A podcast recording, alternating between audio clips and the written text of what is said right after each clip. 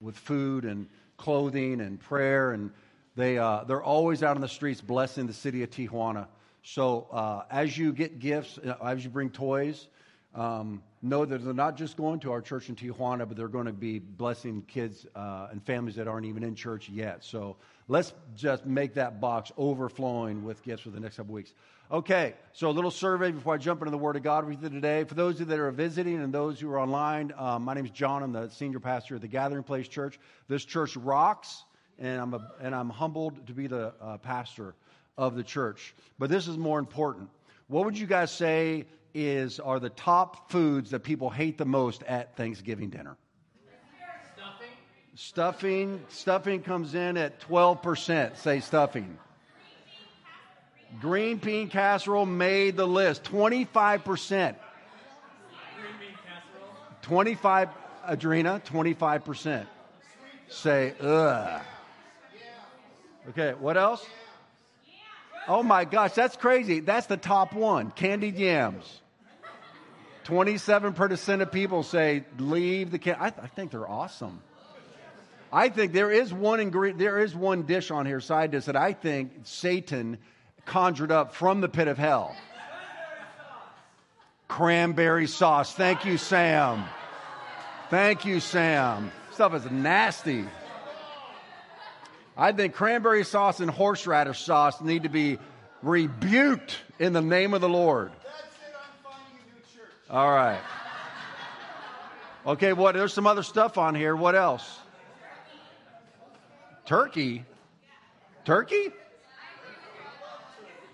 That did not make the list. I, I will say. I will say this. Uh, w- one year, somebody tried to pass off tofurkey on us, and that was wrong. No, sorry, Gary. Okay, here it is in order. Candied yams was number one, green bean casserole was number two, cranberry sauce number three. Uh, this is like top down to the least. Uh, then comes in sweet potato casserole, stuffing salad, which is odd, uh, mashed potatoes. Who are these people? And look, somebody like, and then there are people who actually said dinner rolls. Dinner rolls. It's going to ruin my Thanksgiving if you have dinner rolls with the dinner. That's really strange. All right. Amen. All right. Here we go. So, um, today I want to talk to you guys about um, how God has designed you and I to not only survive, but to thrive on this side of heaven. Bottom line, you cannot do it alone. So I want to talk to you today about letting your friends carry you through crisis. Over the last couple of years in particular, it has been really hard mentally, spiritually, emotionally, financially, physically, occupationally, relationally. It's just been like a napalm went off, right?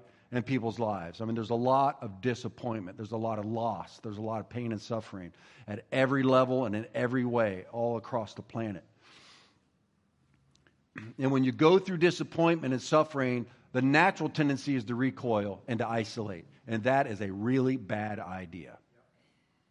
It will just get worse, it'll fester in the dark. You have to bring it into the light of your friendships. Look at this, uh, one of my favorite scriptures in the Bible, Ecclesiastes 4 9 and 10. Two, let's read this out loud together. Two are better than one for they can help each other succeed. Let's go, church. Is it up there? All right, let's do it again. You guys, you awake? Here we go. Say it out loud. Here we go. Two people are better off than one, for they can help each other succeed. If one person falls, the other can reach out and help. But someone who falls alone is in real trouble. I want to say my, my wife and my family and I uh, have been going through a very difficult time last couple years, and we have been carried by our friends, many that are in this church have carried our family, and I want to thank you so much. Sometimes you, you, you can't always be the one that's up. That's not even reality, right? That scripture says that when one falls down, the other can help him up. Sometimes you're the one that's down, sometimes you're the one that's up. That's just the way friendships work. I lead a, uh, a network of uh, pastoral, a pastoral friendship network here in the region. And so I'm always facilitating the roundtable. There's usually 10 or 12, 15 pastors that show, and we just go around and talk about a cheer and a challenge. What can you celebrate, and what are you, what, what are you struggling with? And we just all get real vulnerable. And I either don't go or I go last because I'm the facilitator, so you don't want to take up the airtime if you're the facilitator.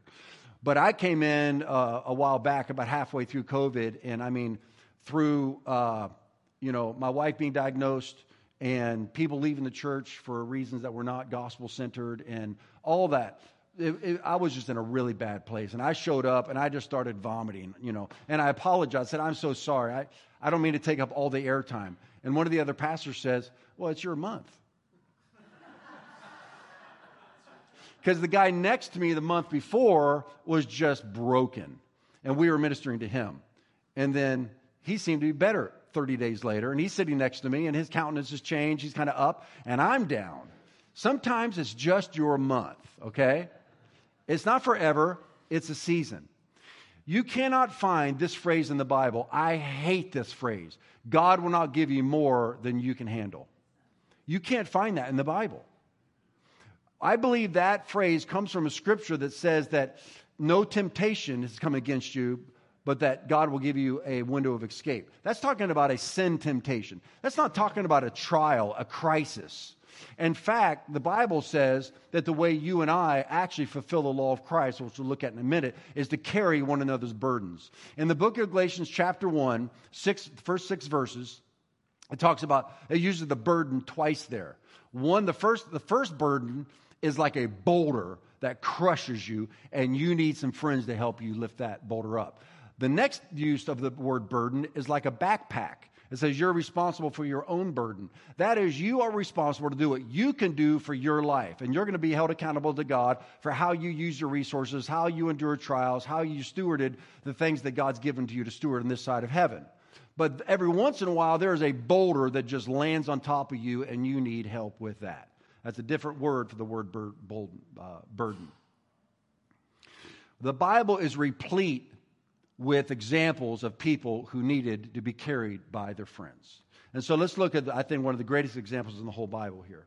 It says in the book of Mark, chapter 2, verse 1 through 12. When Jesus returned to Capernaum several days later, the news spread quickly that he was back home. Soon the house where he was staying was so packed with visitors that there was no more room, even outside the door. While he was preaching God's word to them, four men arrived carrying a paralyzed man on a mat. They couldn't bring him to Jesus because of the crowd, so they dug a hole through the roof above his head. Those are true friends. Then they lowered the man on his mat right down in front of Jesus. Seeing their faith, Jesus said to the paralyzed man, My child, your sins are forgiven. But some of the teachers of religious law were there, sitting there and thought among themselves, What is he saying? This is blasphemy. Only God can forgive sins. Jesus knew immediately what they were thinking, so he asked them, why do you question this in your hearts? Is it easier to say to the paralyzed man, Your sins are forgiven, or stand up, pick up your mat, and walk? So I will prove to you that the Son of Man has authority on earth to forgive sins. Then Jesus turned to the paralyzed man and said, Stand up, pick up your mat, and go home. And the man jumped up, grabbed his mat, and walked out through the stunned onlookers. They were all amazed and praised God, exclaiming, We've never seen anything like this before. Now, here's the phrase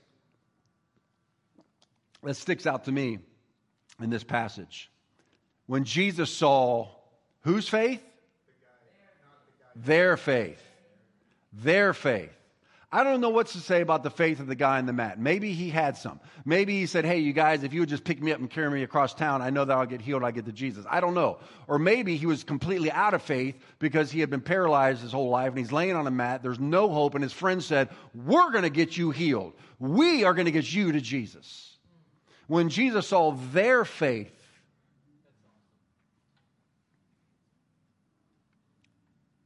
That right there is the fulfillment of Galatians 6 2, which I quoted a minute ago, and that is carry each other's burdens, boulders, crushing trials.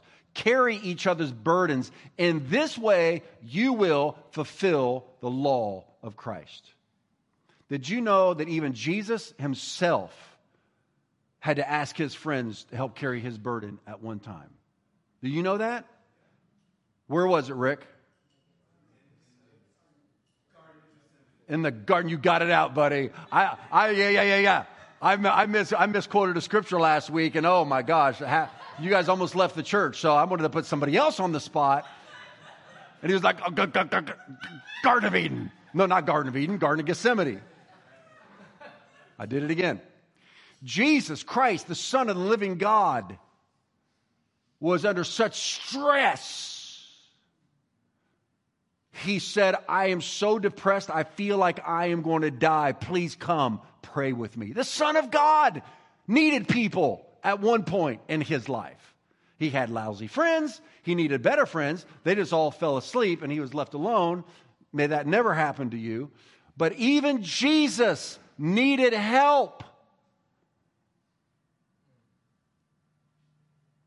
So, unless you're better than the Son of God, just join the rest of the human race and accept help when you need it.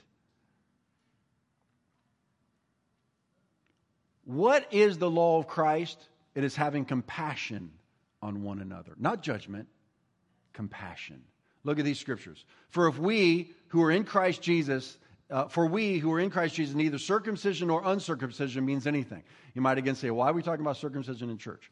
Because in the Old Testament, the sign that you were in a relationship with God was circumcision because God is the producer of life. He made us in His image, and so we are able to create like He is. So He says, I am the Lord over creation. You recreate because I am the creator. In the New Testament, the, uh, the, the, the metaphor is now, Paul says, our hearts are circumcised, meaning what God is the Lord of the new creation, and He peels back our old hearts and gives us new hearts, and we are born again. So, in Christ Jesus, neither circumcision nor uncircumcision means anything, but only faith activated and expressed and working through love. Jesus, it says, was moved with what? Compassion. Jesus reached out and touched him, said, I am willing to be healed. And another passage here, in Matthew says, And when Jesus went out, he saw great multitudes. He was moved with compassion for them and healed the sick. For those of you right now that need help, let your friends have compassion on you. Receive help. Ask for help. Say yes when people offer help. Be humble and say, Yes, I need help. I need my friends to help carry me through this season. And then I will help carry you when it's your turn. That's called the body of Christ. We're supposed to be the best at this. When you do not let other people help you, you are blocking God. Did you know that? God resists the proud and gives grace to the humble. The primary way God is going to answer your prayers is through people. And so when you ask God for help, He will send somebody your way to help you. And we say, oh, no, no, no, that's okay. Oh, no, no, no, no. You just said no to God. And this is not an overstatement. This is the way God designed the body. He didn't give you everything, He gave you some. And then He gave the person next to you some. And the person next to that person some. Everybody has some. The Bible says that God has given each of you a spiritual gift to benefit the whole church. So when you are not here, hello, when you are not here, gifts are missing from the body of Christ. We need you and you need us. You can't have half a football team show up and win a game. We need you and you need us. Don't think that you're insignificant in the body of Christ. You have something to offer nobody else can offer. Even if it's the same gift, you have a different personality, you have different resources, you have different time allotments. You have to do your part.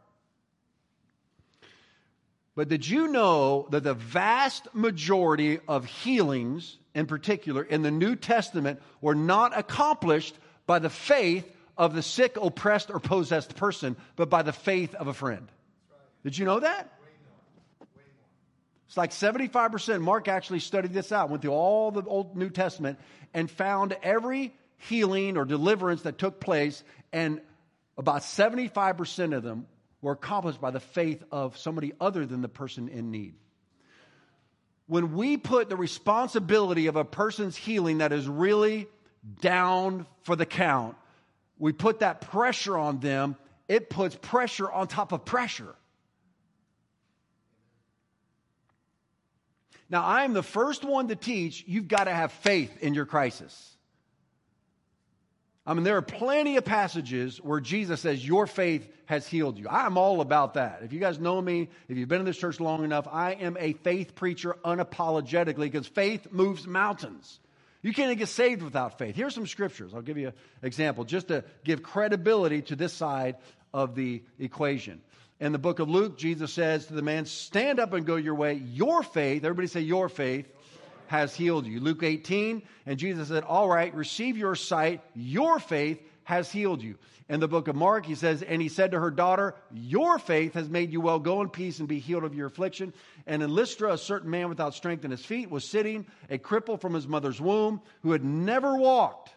This man heard Paul speaking Paul, observing him intently and seeing that he had faith to be healed, said with a loud voice, Stand up straight on your feet. And he leapt and he walked.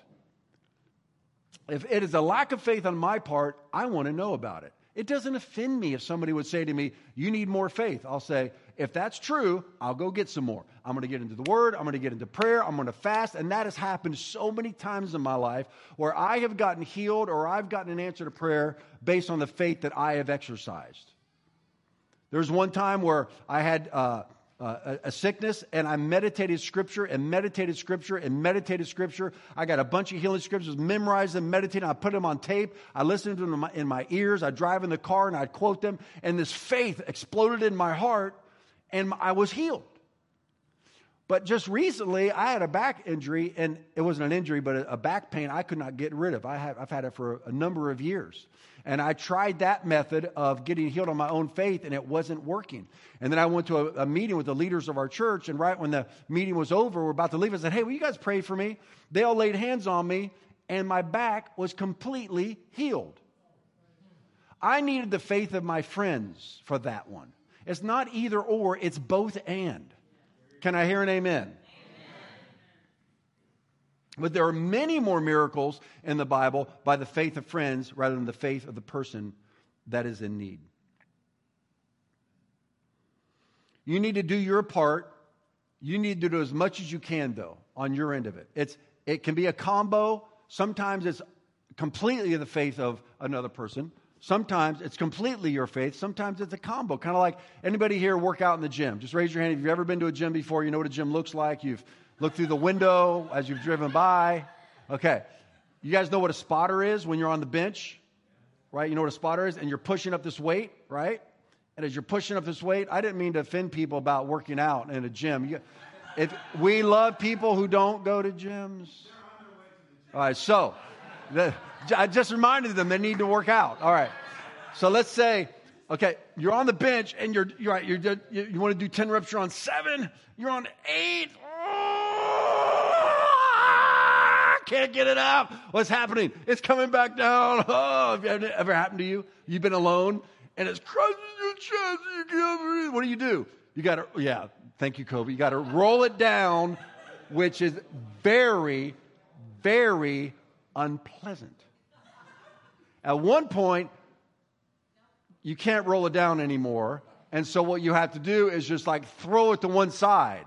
And if you don't have the clamps on, because you, you I don't need clamps, you it to one side and the weights fly off one side, and you know what happens when they slide off? Yeah, bam, right? It goes the other way, right? And you're probably injured. Have you ever done that before? I have done that. I've done that many times. What's the, what's the best way to work out? With a part, partner who can be your spotter, where you've gone as far as you can, you can't go anymore, so they get, grab under the bar, right, Elvis, and they help you. Everybody say, help you. One of my favorite movies, sorry, there's a lot of cussing. I'm so sorry. My Cousin Vinny. It was made a 100 years ago. My Cousin Vinny. Anybody know that movie, My Cousin Vinny? Yeah.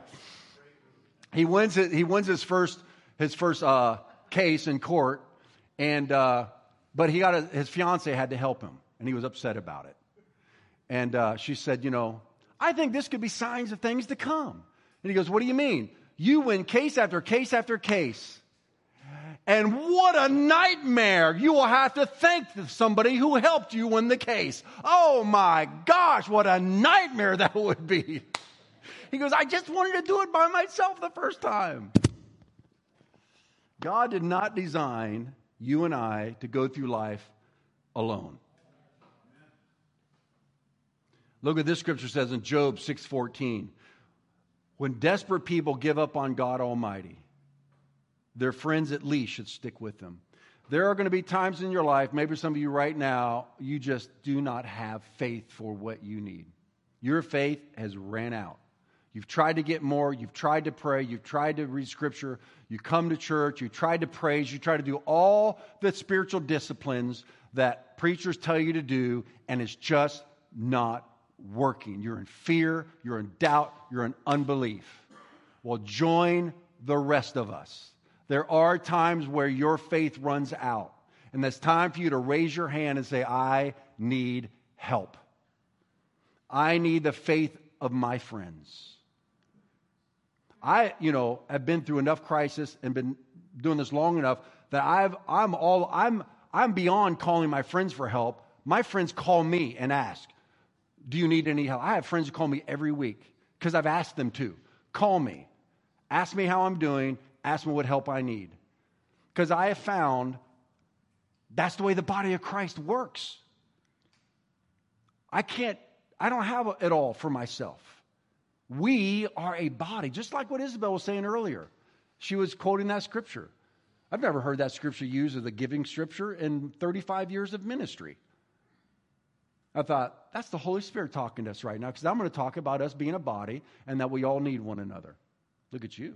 All right. Amen. Well, actually, both, it's both of you. Josh and I were talking about this the other day. Sorry, I'm going to use that. I'm going to, I'm going to use what you just said. When people say, you know, oh, you say, oh my gosh, you sounded so beautiful singing today. It's like, oh no, it wasn't me. It was all God. Well, it wasn't that good.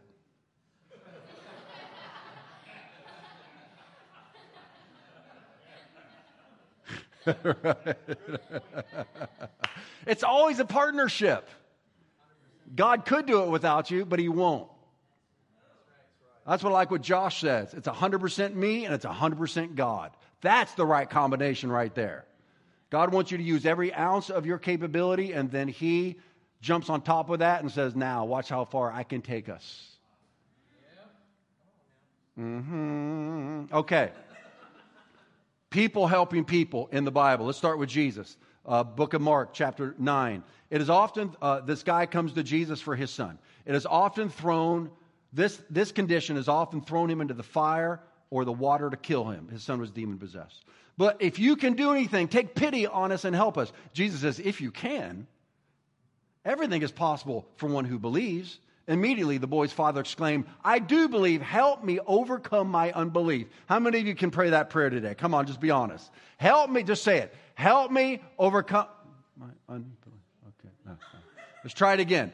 Help me overcome my unbelief. Okay, as a church, let's say ours, okay? Help us overcome our unbelief. That's a great prayer. When Jesus saw the crowd running to the scene, he said to the Father, If you just had more faith, you could have done this. If your son had faith, he wouldn't be thrown into the water or into the fire. Too bad. Is that how Jesus responded to them? No. Jesus took it upon himself.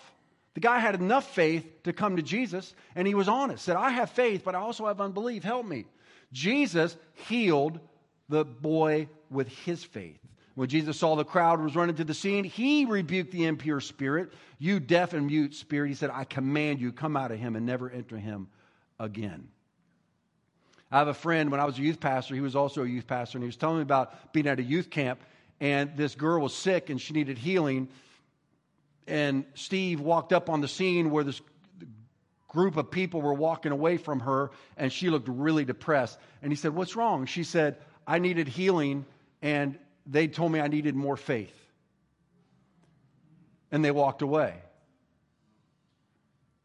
Again, I want to say, I don't mind being told I need more faith. Jesus said that to his disciples. There was another guy with a son who was demon possessed, and the disciples couldn't cast the spirit out. Jesus came and cast the spirit out, and they said, Why couldn't we do it? They were shocked because Christians are supposed to be able to do this, and they had already done it many times. But this one, and Jesus, Jesus said, Because of your unbelief. Now imagine a pastor telling a congregation or a congregant that today. Why couldn't I get healed? Well, because of your unbelief. Now, he knew that was the fact. Sometimes that's not the case. There are many different reasons why people don't get their breakthroughs. Sometimes it's because of a, lack of faith. But Jesus, but they didn't like, you know, curl up in a ball and suck their thumb and say, oh my gosh, my pastor said I didn't have enough faith. Jesus said, because of your unbelief, new levels, new devils. This kind of stronghold needs greater faith. And then he says, so let me teach you how to get more. And then he taught him on the nature of faith and how to develop more faith. So if it's a lack of faith, I want to know that and I will get more faith. And I've, I've had that experience before where I was praying for something and the Lord told me it's because of your unbelief and I went and got more faith and the miracle happened. That does happen. However, if a person is in a situation where they just don't have it, get him healed on your faith. And so my friend walks up to her and she said, They said I needed more faith. And he could tell she just didn't have it. And he said, you're going to get healed on my faith. And he prayed for her and she got healed. Yeah, Ron, go ahead, buddy. Yeah. You almost started a revival. It's like almost. And then we had two or three, and then, ah. Oh, I'll keep preaching. We'll see if we can get there. How about Jesus raising the boy from the dead in the midst of his own funeral? Did Jesus say, well, if the boy had enough faith, he wouldn't have died? Well, the boy has enough faith right now, he could raise himself from the dead. Or if the mother had enough faith, or the mother has enough faith now, or the people at the funeral have. No, Jesus walked up on the scene and used his faith, faith in his face, and he raised the boy from the dead. Wow, wouldn't you like to be there for that? Jesus came and raised a girl from the dead. Everybody laughed at him, but he did it anyway by his faith. Jesus didn't go up to the crowds. Look, so often we put so much responsibility on the receiver to have the faith. You know when it says Jesus was moved with compassion? The, he saw a crowd of people and many sick and lame, and it says he had compassion on them and then interviewed every one of them to see if they had enough faith to be healed. He went to every one of them said, Now look, I want you to meditate scriptures day and night for the next 30 days. Or let's talk about your family's history and generational curses. Okay? Now, all of that is fair game. But sometimes you just need to walk up in the scene in the name of Jesus and do the miracle without putting so much pressure on the sick or the, the oppressed or the possessed person. Jesus didn't interview the crowds, he just started healing all of them.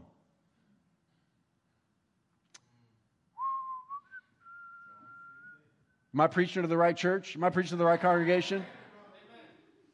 You might say, well, yeah, that was Jesus. Oh, okay, let's try Peter in the book of Acts. There was a believer in Joppa named Tabitha, which is Greek and which in Greek is Dorcas. I remember one of my church members, they were pregnant, and he said he was going to name his daughter Dorcas, and the wife was really upset. And I said, dude, this is not first century, okay? Greece. They didn't. She was always doing good things for others and helping the poor. And about this time, she became ill and died. Her body was washed for burial and laid in an upstairs room. But the believers had heard that Peter was nearby, so they sent two men to beg him, Please come down as soon as possible. As Peter returned with them, and as soon as he arrived, they took him to the upstairs room. The room was filled with widows who were weeping and showing him the coats and other clothes Dorcas had made for them. But Peter asked them all to leave the room. You know, Jesus did the same thing. He, he, got the unbelief out of the room. Jesus did that too. And Peter watched Jesus, and then he did what Jesus did. That's what we're supposed to be doing. Jesus was the example. Peter and the other disciples were the examples. Now it's our turn.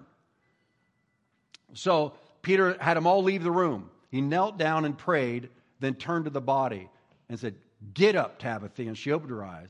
When she saw Peter, she sat up, gave her uh, gave her his hand, helped her up. Then he called in the widow and all the believers, and he presented her to them alive. The news spread throughout the whole town, and many believed in the Lord. Should he have made the girl responsible to raise herself from the dead? Should he made the parents responsible if you only had enough faith?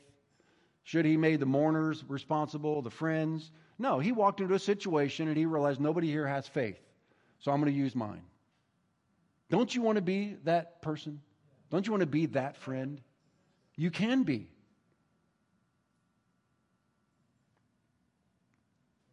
Another example this guy was born lame. He couldn't walk his entire life. His whole life, he would sit at the front door of the church, and people would walk in and he'd ask for money. Peter and John come walking up, and he looks at them expecting to receive money. He wasn't expecting to receive a healing. He didn't have any faith at all for healing. That's not what he was there for. He was there to receive money. But Peter said, I don't have any silver and gold for you, but I'll give you what I have. Uh huh.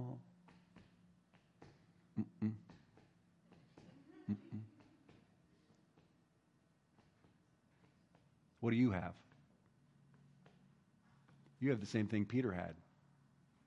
Did you know that? Let's see what he had. In the name of Jesus Christ of Nazareth, get up and walk. The guy didn't have any faith. Jesus, Peter didn't preach to him if you only had more faith. He said, You're going to get healed on my faith. And later, when he got healed, all the crowd ran out and they started worshiping Peter and John. He said, Whoa, whoa, whoa, whoa, whoa, whoa. This isn't by our holiness or our power this happened. This is by faith that comes through the name of Jesus, made this man whole. Who among you in this church are going to have faith for your friends? One, two, three, four, five, six, seven, eight, nine, ten, eleven, twelve. Ron. Oh, I was going to say, man, come on. You were almost the source of revival a few minutes ago. Now you're behind the ball. I said, I said who is going to have, who among you is going to have faith for their friends?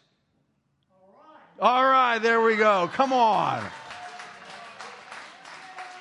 I want to pastor a faith filled church that's alive and ready to serve and help and sacrifice and cast demons out and heal each other.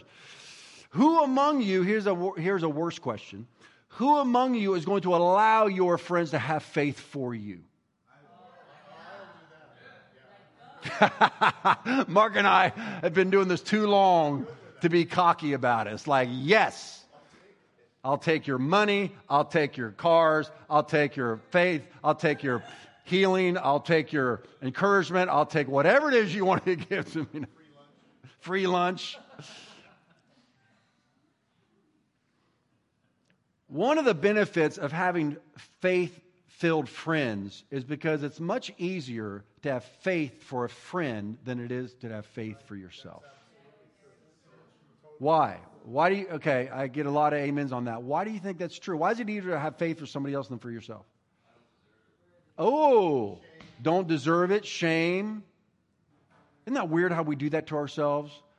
As though your friend deserves it, but you wouldn't. You're a lot, it hasn't happened yet, so you start to Okay, so you've been praying a lot, it hasn't been happening, so your faith is decreasing. Somebody else said something about history. What? Okay, same thing. Yeah, yeah, yeah, yeah. I've been praying, it hasn't been happening. Somebody else. Emotions versus faith. You're, you feel it. It's a lot harder for a drowning person to save themselves than for a person who's not drowning, right? I mean, you are feeling the emotions. You feel the physical pain. You're the one living with the physical pain. You feel it. It's much harder to have faith when you are the one experiencing the trial than somebody else to walk up on the scene and just say, get off my friend.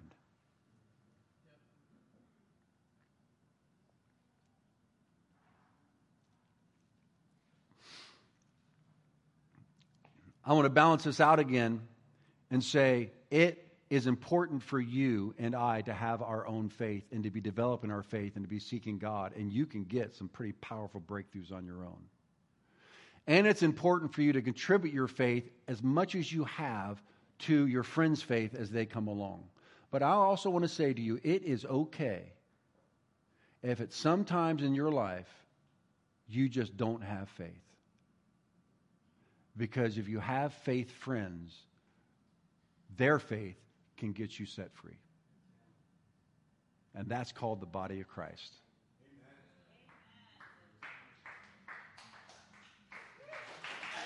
Oh, chugga, chugga, chugga, chugga, chugga, chugga, chugga.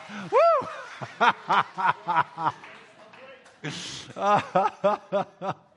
We're getting there. We're getting there. All right. Okay.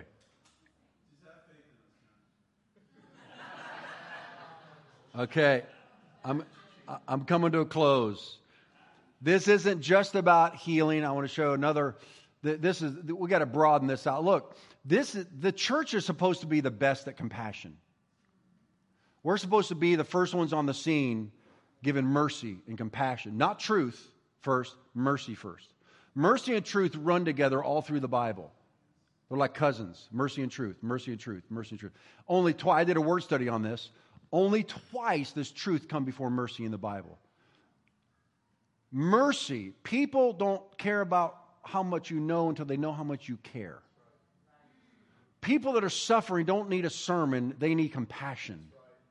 The woman caught in the midst of adultery the first thing Jesus did was got the shame off of her. Then he said, Don't do this anymore. It's sin and it's darkness. Follow me. You'll have the light of life. The Bible says, Tie mercy and truth, or put them around your neck and on the tablet of your heart. Mercy and truth. And then you'll have favor with God and with mankind. Mercy always comes first. Think about the Good Samaritan. Think about if you know the story in the Bible, this guy is going along the road and he gets beat up and robbed, and he's half dead on the side of the road. Religious people walked by and just ignored him. The priests and the scribes, and the Pharisee, they saw him, didn't want to come near him because he was unclean. The only people Jesus gave truth to without any mercy was the religious people. He even called them names vipers, serpents, whitewashed tombs with dead men's bones on the inside of your soul. You don't care about anybody. But for everybody else, the biggest, fattest sinners on the planet, mercy and then truth. Mercy. I'm your friend. Let's go to your house and have lunch. I love you. Repent. They both have to be there, but the mercy is always first. You think the Good Samaritan should have walked up to the guy half down on the road and said, How did you get yourself in this situation? Okay, let me talk to you about stewardship. Let me talk to you about walking alone on a road in the middle of the night. You know, if you had enough faith, this wouldn't have happened. You know, if you had enough faith, you could get yourself up out of that gutter. You know, if you had enough faith, you could take yourself to a hotel and pay and get some good sleep. No, the guy used his faith to bring healing to the guy. You know, some people hate the church, and uh, they just hate it because they're haters. They just don't like Jesus. They don't like the morals of the church. But a lot of people hate the church, and it's our fault. So let's not be that church. Okay, a couple scriptures, we're going to close it up. James chapter 2.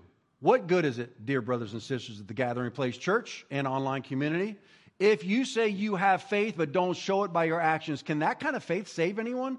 Suppose you see a brother or sister who has no food or clothing and you say, Goodbye, have a good day, stay warm and eat well. But then you don't give that person any food or clothing. What good does that do? You see, faith by itself isn't enough unless it produces good deeds. It is it's deeds. It is indeed useless. Mother Teresa said this I used to pray that God would feed the hungry or do this or that, but now I pray that He will guide me to do whatever I'm supposed to do, what I can do. I used to pray for answers, but now I'm praying for strength. I used to believe that prayers change things, but now I believe that prayer changes us and then we change things. I take issue with that last sentence. Absolutely, prayer changes things, but it doesn't change everything. Sometimes it changes us, and then we go and we be the change that we're looking for. Yeah. Awesome. Let's do it right now because I the next thing on my notes is close. I'm to close it. uh, while he was talking, I actually I shared this in the prayer room a couple of weeks ago. Um, when I was pastoring a church for many years, they would call me when people were dying because I had faith to lead people to the Lord that were unsaved. I just had faith to do that. And so this one young man in our church, he says, My sister's dying of AIDS. This is about 25 years ago, and, and uh, could you come pray for her? She's not saved. And it was in San Francisco, so we went.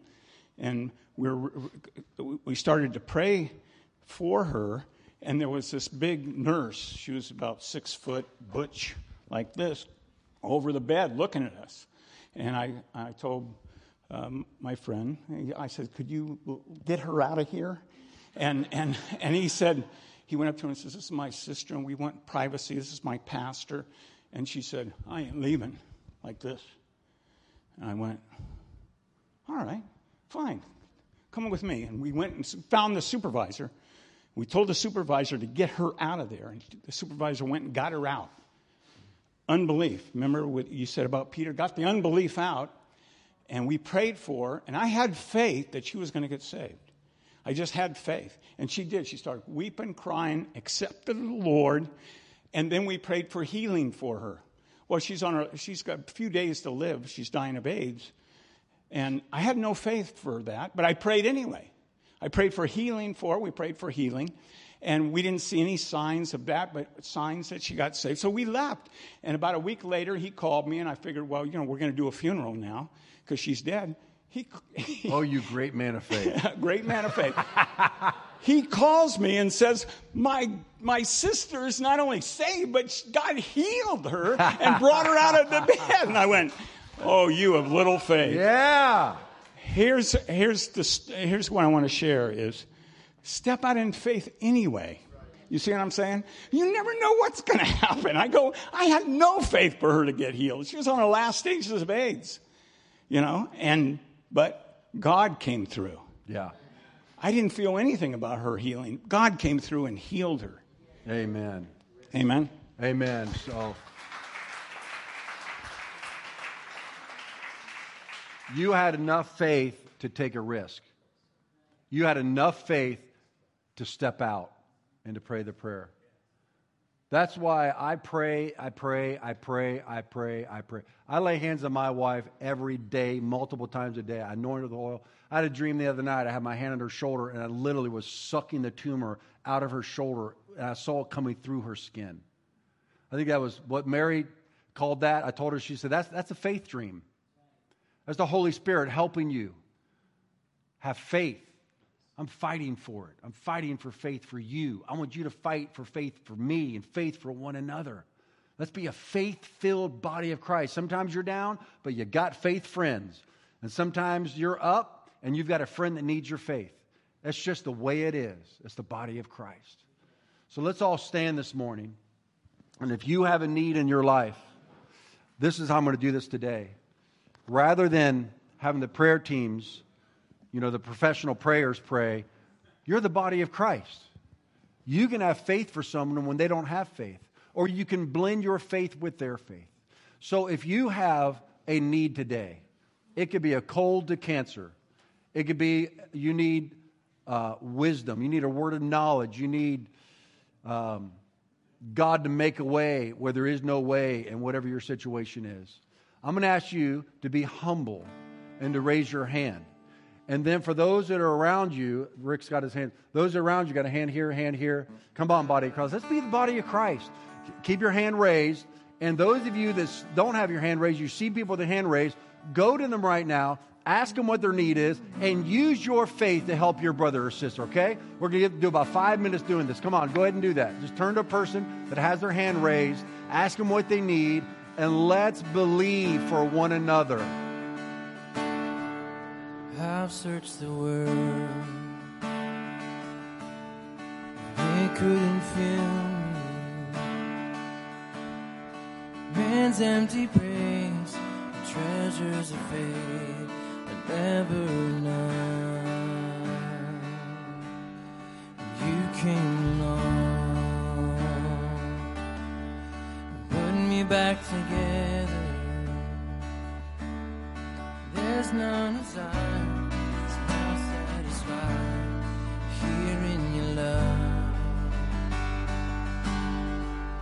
Oh, there's nothing better than you. There's nothing better than you. There's nothing, nothing is better than you. Oh, I'm not afraid to show you my weakness, my failures and flaws. You've seen them all. You still call me friend. As the God of the mountain, as the God of the valley.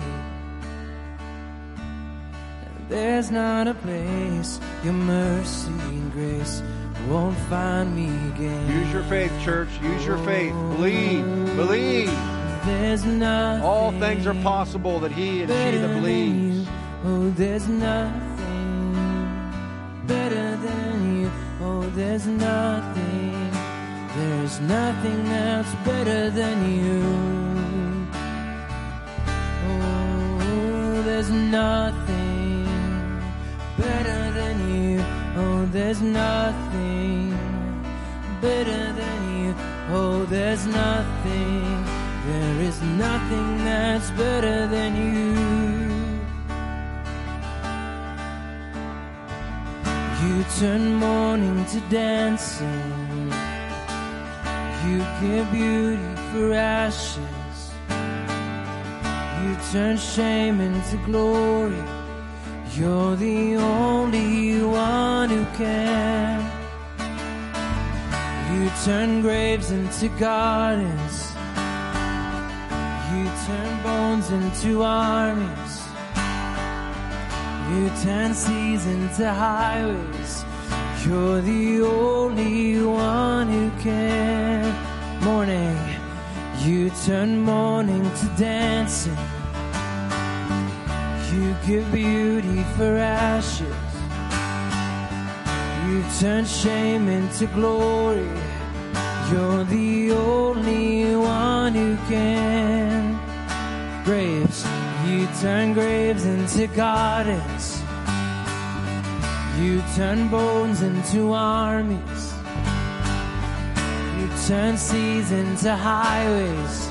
You're the only one who can. You're the only one who can. You're the only one who can.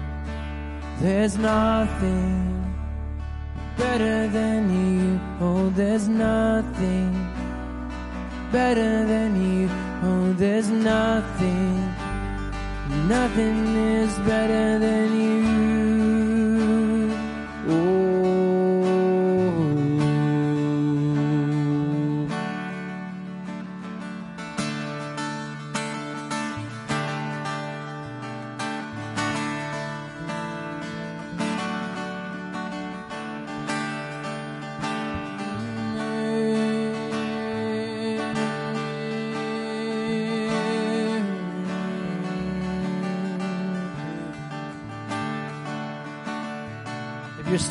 Receiving prayer, keep keep going, keep pressing in.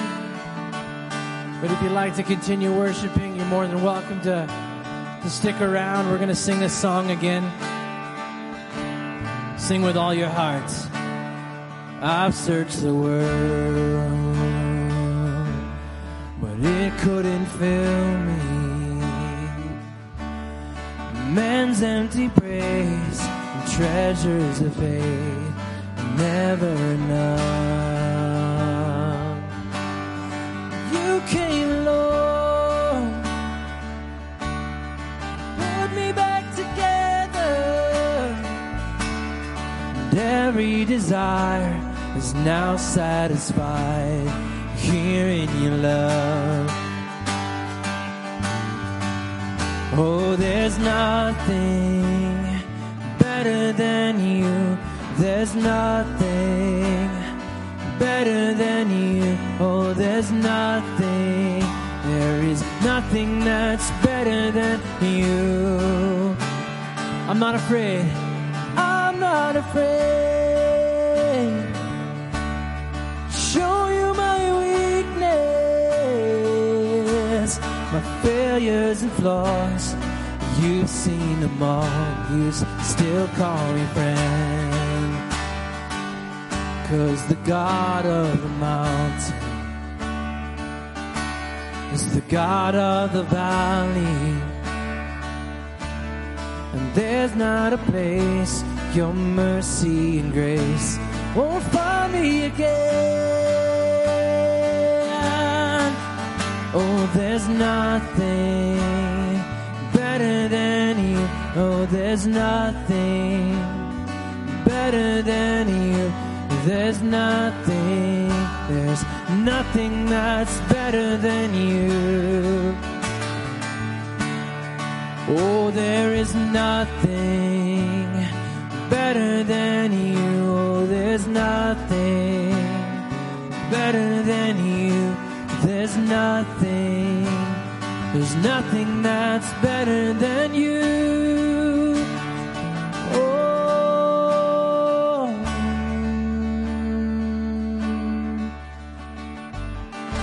Bless your name, Lord.